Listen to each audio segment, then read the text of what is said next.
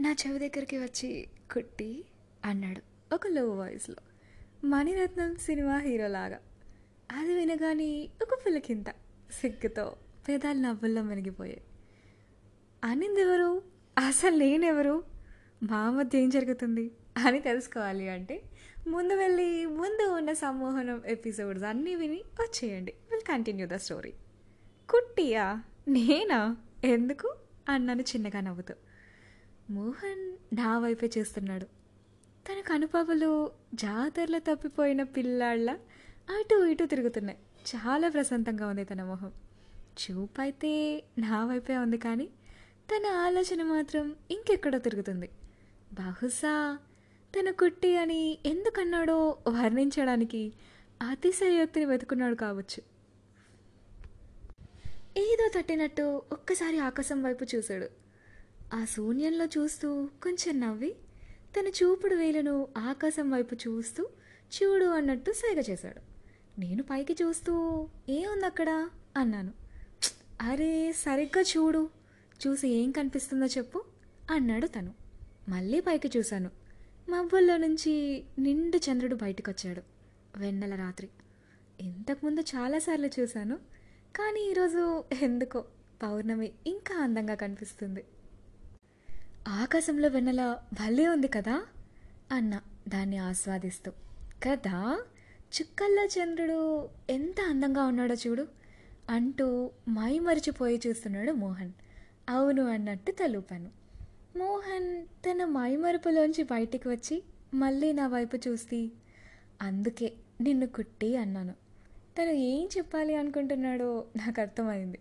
కానీ ఎందుకో తను చెప్తే వినాలనిపించింది. అందుకే ఏమీ అర్థం కానట్టు అంటే అన్నాను చిలిపిగా హలో లిజనర్స్ మీకు చాలా ఇష్టమైన వాళ్ళకి ఒక మంచి గిఫ్ట్ లైఫ్ లాంగ్ గుర్తుండిపోయేలా ఏవైనా ఇవ్వాలి అనుకుంటుంటే కనుక హ్యాండ్మేడ్ పోర్ట్రేట్ అనే ఆప్షన్ మైండ్లోకి తీసుకోండి.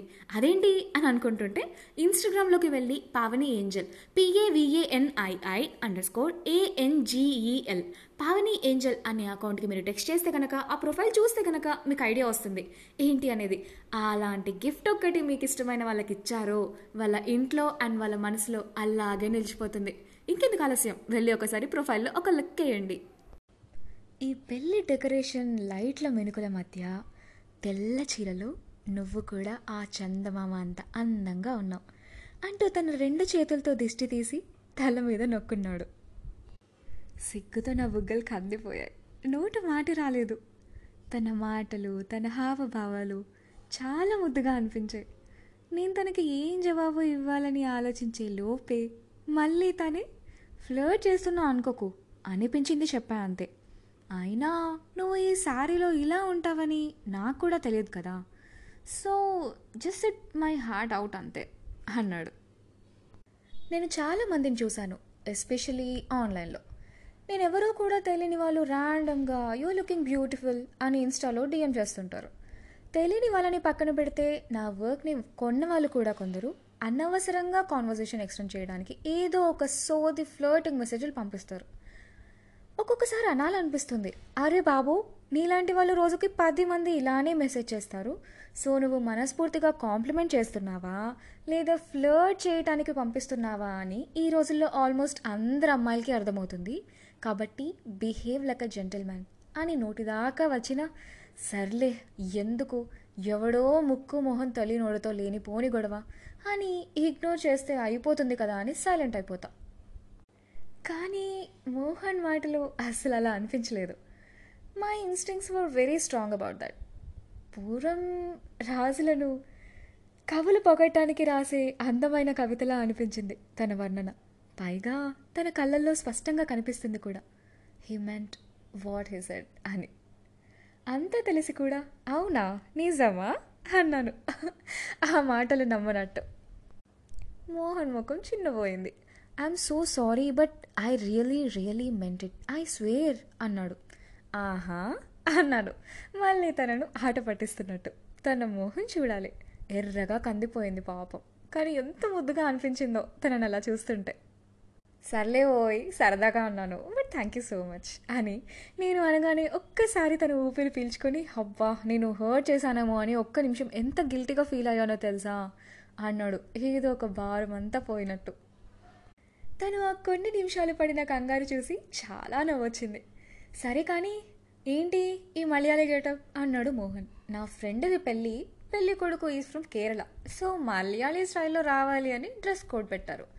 అందుకే ఇలా అని చెప్పా. ఓహో నైస్ అంటూ తలూపాడు. సరే కానీ సార్ ఎందుకు ఇంత సడన్గా వచ్చారో తెలుసుకోవచ్చా? అని అడిగా. స్కల్ప్టింగ్ రెడీ అయ్యింది కొరియర్ చేయాలి అని చెప్పావు కదా. సో మళ్ళీ నీకెందుకు శ్రమ అని నేనే తీసుకోవడానికి వచ్చా అన్నాడు. ఓహో నీకు టెలిపోర్ట్ విద్య లాంటిది ఏమైనా వచ్చా? అన్నాను. టెలిపోర్టా? అంటే అదే ఒక చోట మాయమైపోయి ఇంకొక చోట ప్రత్యక్షమవుతారు కదా అలా. లేకపోతే మా ఇంటికి మూడు వందల మీటర్ల దూరంలో ఉన్న కొరియర్ షాప్కి వెళ్ళటం నాకు శ్రమట. సార్ మాత్రం మూడు వందల కిలోమీటర్లు శ్రమ లేకుండా వచ్చేసారు కొంచెం ఆ టెక్నిక్ ఏంటో నాకు కూడా చెప్పండి. విని తరిస్తాం. అన్నాను నేను. అంటే అలా కాదు. ఎలాగో కొద్ది రోజుల్లో పెళ్ళికి రావాలి అండ్ నాకు ఇంట్లో బోర్ కొడుతుంది. అంటే ఫ్రెండ్సే ఇక్కడ రమ్మన్నారు. అందుకే ఇలా సడన్గా వచ్చా అన్నాడు తలగొక్కుంటూ.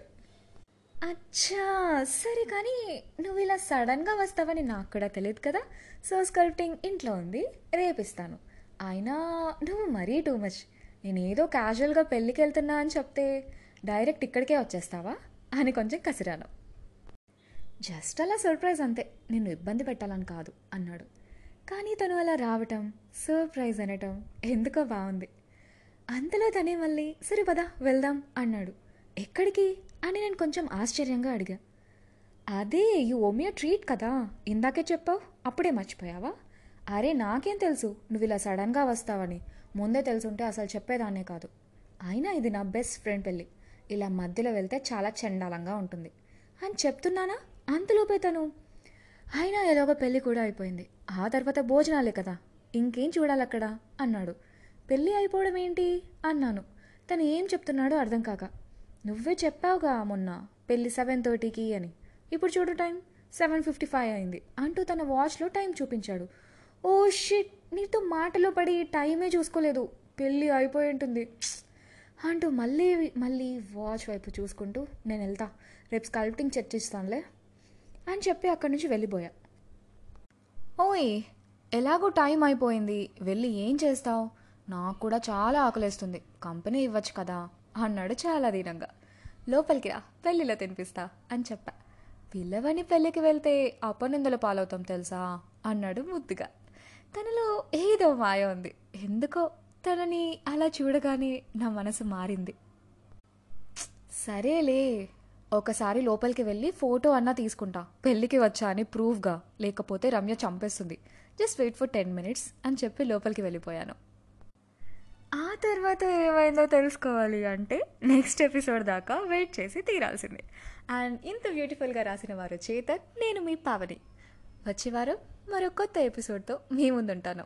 థ్యాంక్ యూ ఫర్ లిజనింగ్ ఈ స్టోరీ కనుక మీకు నచ్చినట్టయితే మీ ఫ్రెండ్స్ అండ్ ఫ్యామిలీకి షేర్ చేయటం మాత్రం మర్చిపోవద్దు. అండ్ పావనితో కబుర్లోని లైక్ అండ్ ఫాలో అవ్వటం కూడా అస్సలు మర్చిపోవద్దు.